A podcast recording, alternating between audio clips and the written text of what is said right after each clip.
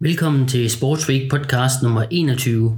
Denne episode handler om Operation Red Wings.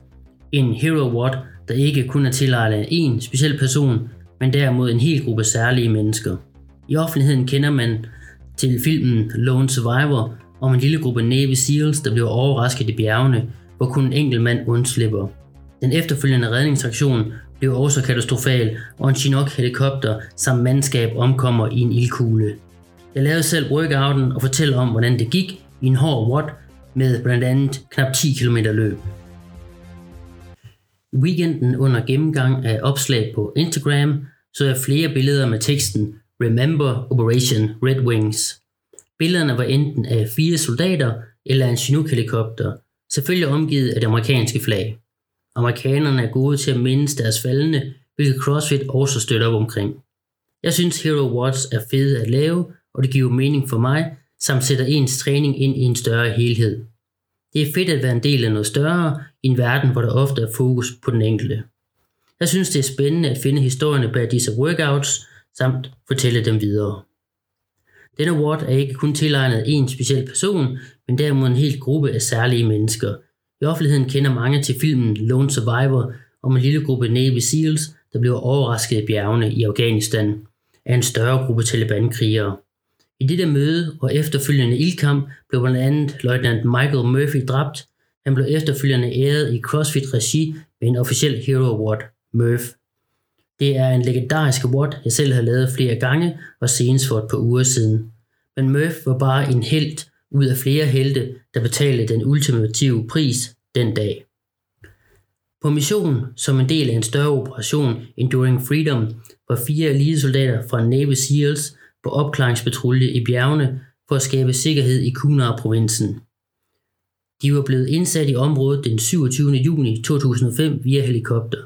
For at fjenden ikke skulle kende den præcise lokalisering, havde helikopteren lavet flere dummy drops af fiktive tropper. De fire soldater blev således landsat via fast rope, så helikopteren undgik at lande og tiltrække sig yderligere opmærksomhed. Alle operationer i området blev tildelt et missionsnavn – Flere var opkaldt efter basketballhold som Operation Celtics efter NBA basketballhold fra Boston eller Operation Mavericks efter basketholdet fra Dallas. Deres operation var inspireret af Detroits NHL ishockeyhold Red Wings. Det overordnede mål for de amerikanske troppers udsendelse var at skabe sikkerhed og infrastruktur i området, som skabe grobund for demokrati. Denne proces var gået godt andre dele af landet, men i bjergene, der grænser op til Pakistan, var der stadig flere grupperinger af Taliban-krigere, der kæmpede imod denne udvikling. Den 28. juni var dagens første mål for Operation Red Wings at rekognosere og lokalisere en ledende skikkelse inden for Taliban, Ahmad Shah, lederen af Mountain Tigers, en gruppe, der ønskede at bekæmpe de demokratiske ideologier, der havde spredt sig siden Taliban blev stødt fra magten. Red Wings patruljemedlemmerne var Michael Murphy, Danny Deeds, Matthew Axelson og Marcus Luttrell. De havde lavet et observationsstadie højt oppe i Hindu Kush bjergkæden, hvor de blev opdaget af lokale, der passede geder. De lod dem gå velvidende, at de måske var sympatiseret med Taliban, men de kunne jo ikke dræbe non-kompetenter som følge af Rules of Engagement. Patruljen forlod efter mødet med de lokale området og trak sig tilbage til deres alternative operationsområde. Inden for kort tid blev de dog angrebet af Taliban-krigere fra Mountain Tigers med overvældende ildkraft. Mountain Tigers havde taget det store skyts med og angreb med alt lige fra AK-47 rifler til maskingeværer og granatkastere. Udover flygte forsøgte gruppen at kontakte kommandocentralen i Bagram via kommunikationsudstyr på flere forskellige typer – det lykkedes dog ikke, i det bjergene blokerede deres signaler. Uden andre muligheder blev gruppen nødt til at engagere fjenden på trods af meget svære odds. Der udfoldes nu en større ildkamp mod den langt større fjende.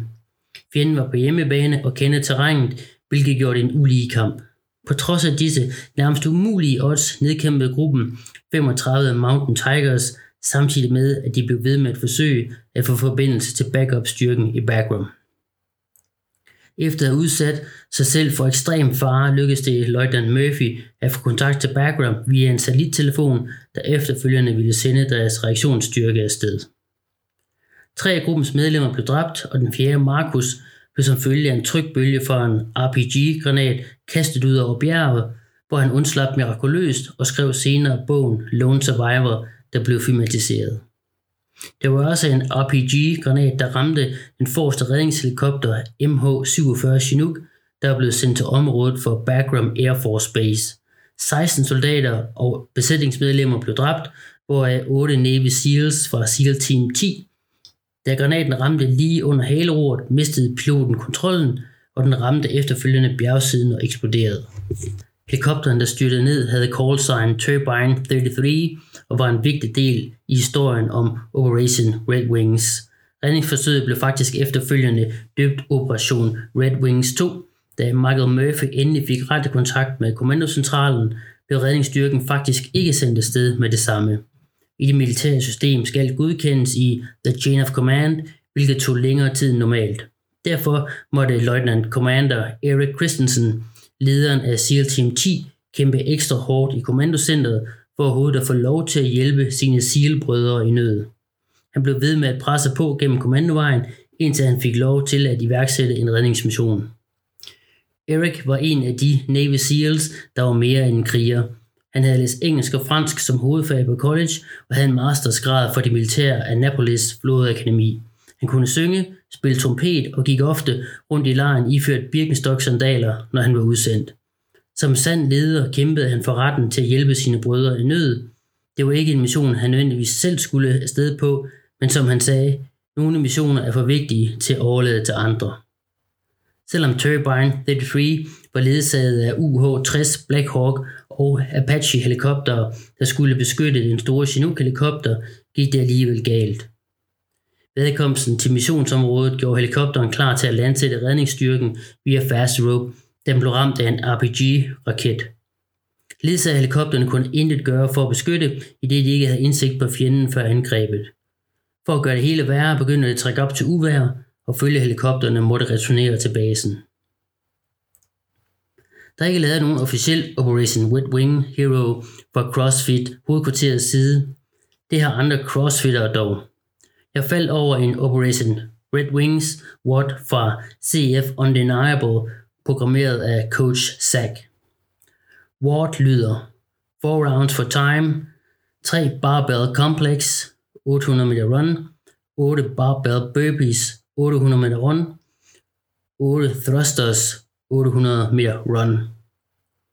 Disse barbell complex er der noget helt særligt, i det hvert består af et rep af et high hang clean, et hang clean, et clean, et push press, et high hang clean, et hang clean, et clean, et push jerk, high hang clean, hang clean, et clean, split jerk. Alle løft laves uden at slippe væk stangen. I beskrivelsen af Watt står der, hvad de forskellige tal repræsenterer. Fire runder er for de fire mænd i rekognosceringsgruppen med Murph. Tre barbell complex er for de tre, der døde i gruppen. 8 burpees er for de, ude, er for de 8 døde SEALs i helikopterstyrtet. 8 thrusters repræsenterer de 8 døde besætningsmedlemmer på helikopteren for 160th Army SOAR, også kaldt Night Stalkers. Nogle gange er det bedste, man kan gøre, bare at kaste sig ud i tingene, uden måske helt at have forstået, hvor hård en omgang der var at vente. Sådan var det med denne Watt som står skrevet op på tavlen, ikke umiddelbart får røde lamper til at lyse, men så alligevel. Det er typisk på øvelser, hvor der er risiko for at fejle, at man virkelig sætter sig ind i, hvad der er i vente. Det sjove var, at den øvelse, jeg havde frygtet mest, var de otte thrusters, ikke i nærheden af at volde problemer. Jo, de var hårde, men ikke noget, som jeg tvivlede på, kunne fejle, når jeg greb fat i vækstangen. Den første helt store udfordring blev det barbell kompleks, der skulle laves som det første i hvert af de fire runder. Komplekset var bygget op således, at man, når man først havde løftet stangen på gulvet, kunne den først slippes, når komplekset var færdigt. Her er det som altid op til udøverens evne at overholde dette, samt vurdere den vægt, der skulle på stangen. Jeg kørte som foreskrevet med 52 kg, Eller det vil sige, at jeg kørte med 50 kilo, for jeg fik ikke lige smidt de små 1 kilo skiver på. Tænker, at det gjorde en stor forskel, for selv uden de 2 kilo, blev det en øvelse, hvor sjælen havde lyst til at springe ud af kroppen. Når man som jeg, der hellere vil kollapse end at lave halve reps, kommer det til at gøre ondt. Kompleks er i tre dele. Den faste del i hver af de tre er tre cleans, et high hang, et hang og et fuldt clean ned squat hver gang. De tre squat cleans efterfulgt af et push press. Kunne man så smide vægtstangen? Øh, nej. Det var den første del, og så er der tre squat cleans for forskellige højder igen, plus et push jerk. Bentøjet begynder nu at skrige på ilt, i det men i hver sin forholdsvis hurtigt for at afvikle alle sine cleans for at komme igennem, inden fingrene eller underarmene giver op. Sidste trin mangler de sidste tre squat cleans, efterfulgt af et split jerk. Det kan være lidt svært at forklare, hvad der sker ind i hovedet, når man når til runde 3 i kompleks.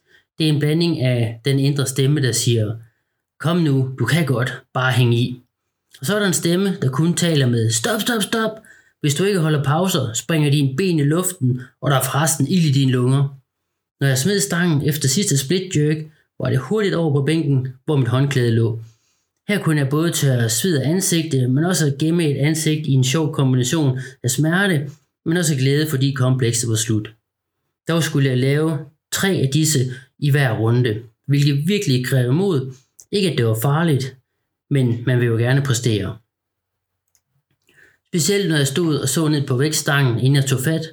Her skulle jeg bruge alle mine lærede erfaringer fra andre watts, der også gjorde ondt. Det er jo ikke fitness, der er på spil i sådan en watt. Det er mental træning på sit højeste. Efter de første kompleks ved man, at det kommer til at gøre ondt, og man ved, at det ikke er sjovt. Men følelsen efterfølgende var længere end en almindelig løbetur, hvor man ikke presser sig selv. Den her træning og erfaring med at udholde selvvalgt lidelse for at opnå et større mål kan være måneder. Det er en måde at tanke selvtillid på, som så derfor heller ikke kan måles. Det er en måde at træne sin viljestyrke, således man bliver stærkere mentalt. Sådan føles det. En sidehistorie jeg kom til at tænke på i den forbindelse, jeg hørte for nylig en podcast, hvor en tidligere Navy SEAL, Mike Day, der har skrevet en bog om hans liv som Navy SEAL. Han blev spurgt, om der var noget af hans opvækst, der havde haft betydning for hans uddannelse. Han fortalte han om hans skruefulde opvækst med en mentalt syg far, der blandt andet havde linket Mike og hans bror til en radiator og banket dem med et rør, da de var børn. De overlevede disse overgreb, og Mike følte, at optagelsesprøverne til Navy SEALs ikke var hårde set i sammenligning med, hvad han havde gennemgået som barn. Mike var blevet ufrivilligt hærdet af sin opvækst, for det var han nødt til at være stærk, hvis han ville overleve. Måske er det også derfor, at jeg ubevidst søger disse mentale udfordringer, fordi jeg gerne vil blive stærkere mentalt. Mine valg er dog selvvalgte, og jeg kontrollerer selv, hvornår de starter og slutter. Den luksus havde Mike ikke. En anden ting i Watt, jeg ikke lige havde tænkt over, var de mange løbeture på 800 meter.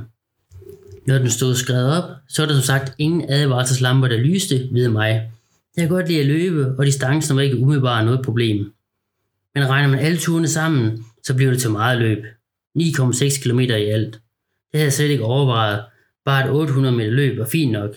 Dertil tilsættes alle typer for vejr, der kan komme om sommeren. De første på ture var i solskin, så blev det regnvejr, så blev det blæsvejr med kraftige vindstød, så blev det en blanding, og så sluttede dagen med højt solskin. Når jeg løb, havde jeg løbesko på. Kun når jeg skulle lave kompleks, havde jeg skiftet til mine CrossFit og Round sko Nike Metcon. De er alt for stive at løbe i, hvilket også blev bekræftet, da jeg glemte at tage dem med efter kompleks i tredje runde. Desuden havde jeg løbevest, hvor min mobil lå i lommen i en plastikpose. Efter hver løbetur smed jeg vesten, lavede øvelsen og så på med den igen. Den var drivvåd og dejligt at kunne tage den af derinde. Jeg hørte musik i en Bluetooth-øretelefon i det ene øre, mens jeg lavede øvelserne indenfor. På løbeturen puttede jeg så den anden i øret. Jeg træner kun med en i det ene øre, da det ikke er rart at træne indendør, når man ikke kan høre omgivelserne. Det blev sådan nogle meget lange runder, og hele Watt tog en time og 43 minutter. Jeg holdt kun en lille pause efter hvert kompleks, ellers var jeg bevægelse stort set hele Watt igennem. Jeg løb med mit GPS-ur for at sikre mig, at jeg løb den korrekte distance hver gang. Løbedelen tog 56,36 minutter, det vil sige knap halvdelen af den samlede tid. Jeg løb i tempoet 5,54 per kilometer, hvilket er lidt i underkanten for at være løber normalt. Forklaringen på dette er, at løbeturene mere blev til recovery end en øvelse, hvor jeg pressede på. Hvis du har hørt denne podcast uden at være forbi sportsweek.dk, kan du med fordel tjekke mit website ud. Her er der billeder og links til forskellige baggrundsartikler. Jeg håber, du blev underholdt eller inspireret. Gjorde du det, må du meget gerne smide et like på Facebook, eller følge mig på iTunes, Spotify eller SoundCloud. Tak for denne gang. Vi ses i boksen.